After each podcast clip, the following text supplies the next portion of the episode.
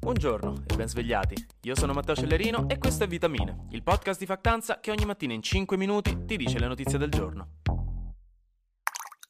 Se vi siete stufati di fare il solito viaggio ad Amsterdam per andare a vedere il museo di Anna Frank e per la bellissima urbanistica a misura d'uomo con le sue biciclette e i suoi canali, perché tutti vanno ad Amsterdam esattamente per quello, forse a breve potrete cambiare destinazione, così non siete costretti a ricevere quelle occhiate dai vostri genitori quando gli dite che appunto andate ad Amsterdam. Prossima vacanza, forse in Germania. Questo perché il ministro della salute tedesco ha annunciato un piano per legalizzare la cannabis a scopo ricreativo e sarebbe il primo paese in Europa con una legge così progressista e stabilirebbe un precedente importante per tutti gli altri paesi paesi, a detta delle autorità tedesche.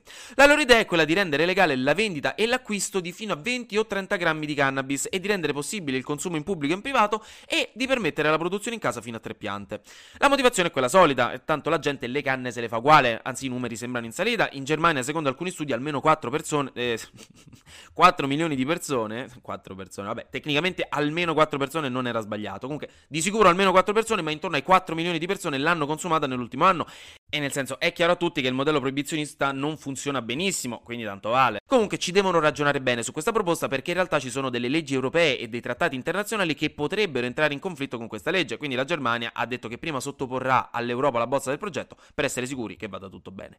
Rimanendo in tema, è uscito uno studio interessante fatto negli Stati Uniti che ci dice che se uno smette di fumare sigarette prima dei 35 anni, poi il suo stato di salute torna comparabile con quello di chi non ha mai fumato in vita sua. Muoiono più o meno allo stesso tasso. Mentre se uno smette più tardi dei 35, comunque il rischio di morte si alza e si alza sempre di più più tardi si smette. Se uno smette tra i 45 e i 54 anni, per esempio, il tasso di morte è del 47% in più. Quindi ecco, questo studio dice che se siete giovani e fumate c'è speranza di campare bene. Se smettete in tempo, si può avere un'aspettativa di vita come gli altri. Ma questo non significa che vabbè, dai, posso fumare fino ai 35 poi smetto, che me frega. Non mi fate arrabbiare, non è il modo giusto di prendere questa notizia.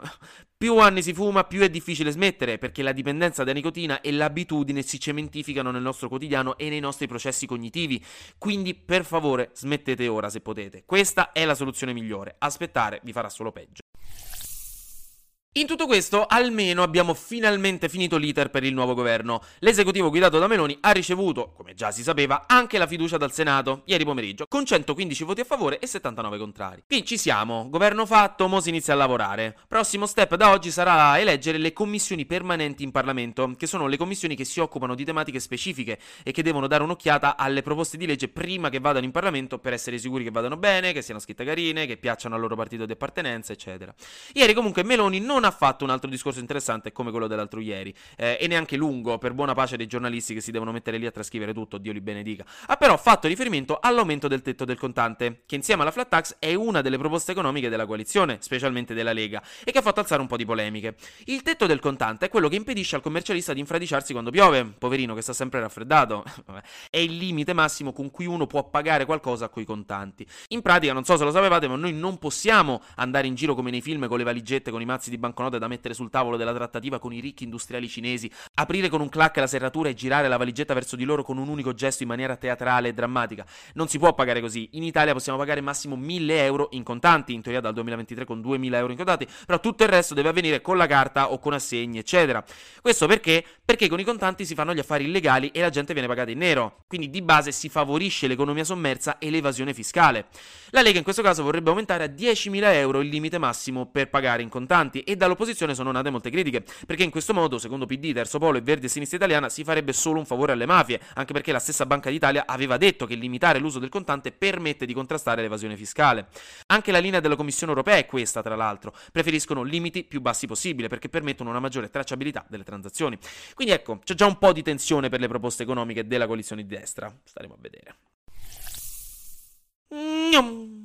Flash News. Sono passati 40 giorni dalla morte di Masa Amini in Iran e quindi c'è stata un'enorme manifestazione di almeno 10.000 persone al cimitero dove è seppellita e ci sarebbero stati anche scontri con la polizia, forse persino con spari di arma da fuoco e lancio di lacrimogeni. Papa Francesco poi ha fatto un richiamo ai sacerdoti e alle suore che guardano porno, perché sa che ovviamente è pieno di gente anche nel clero che lo guarda e ha detto di stare attenti perché il diavolo entra anche da lì. E questo si inserisce in realtà in un dialogo più ampio che la Chiesa si sta preparando ad affrontare prima o poi sul discorso del celibato e della sessualità per i membri del clero, che è una questione abbastanza spinosa e complessa complessa e che forse avrebbe bisogno di una riforma. Ma intanto godiamoci questo 2022 che ci ha portato a sentire Papa Francesco parlare di porno. Infine, la Apple si adeguerà all'obbligo dettato dall'Unione Europea di dotare i suoi telefoni di caricabatterie USB-C entro il 2024. Lo ha detto il vicepresidente senior del marketing. Non che avessero molta scelta, in effetti è una legge europea, quindi o fai così o non vendi più iPhone, però almeno una buona notizia per i consumatori e per l'ambiente. Intanto l'Italia e la Russia hanno litigato perché Roma non ha invitato Mosca alla sua festa di compleanno perché era stata antipatica con Kiev e quindi non sono più amichette. Fondamentalmente è iniziata a Roma la riunione del gruppo internazionale contro la proliferazione nucleare e l'Italia ha tolto l'invito alla Russia in accordo con gli altri paesi e fondamentalmente per il fatto che la Russia non si sta proprio comportando da bravo vicino in questo momento con le sue continue provocazioni e poi vabbè sta cosa che ha invaso un paese confinante che diciamo sul curriculum è una di quelle cose che difficilmente ti lasceranno passare ai colloqui di lavoro. Quindi niente, la Russia ha rosicato abbastanza e ora ci considera considerano un po' più ostili di prima. Ma intanto il Cremlino sta facendo un po' di esercitazioni con le sue armi e i mezzi nucleari, sia missili che sottomarini, eccetera. E in realtà, insomma, si, sta, si stanno preparando anche gli Stati Uniti e la NATO sta facendo delle esercitazioni che però fanno annualmente, non c'è nulla di strano. Comunque, continuando a dire questo la Russia, che lo fa solo per fare deterrenza alla NATO nel caso in cui la NATO o l'Ucraina o gli Stati Uniti attaccassero. Che boh, è un po'. cioè. Amo, ma che stai a dire? Nel senso, stai facendo tutto tu. Smettila di fare gaslighting. Stai creando dramma inutile. Questo non è Gossip Girl, è geopolitica internazionale. Per favore. Anche oggi grazie per aver ascoltato Vitamine. Noi ci sentiamo domani perché sarà successo di sicuro qualcosa di nuovo e io avrò ancora qualcos'altro da dirvi. Buona giornata.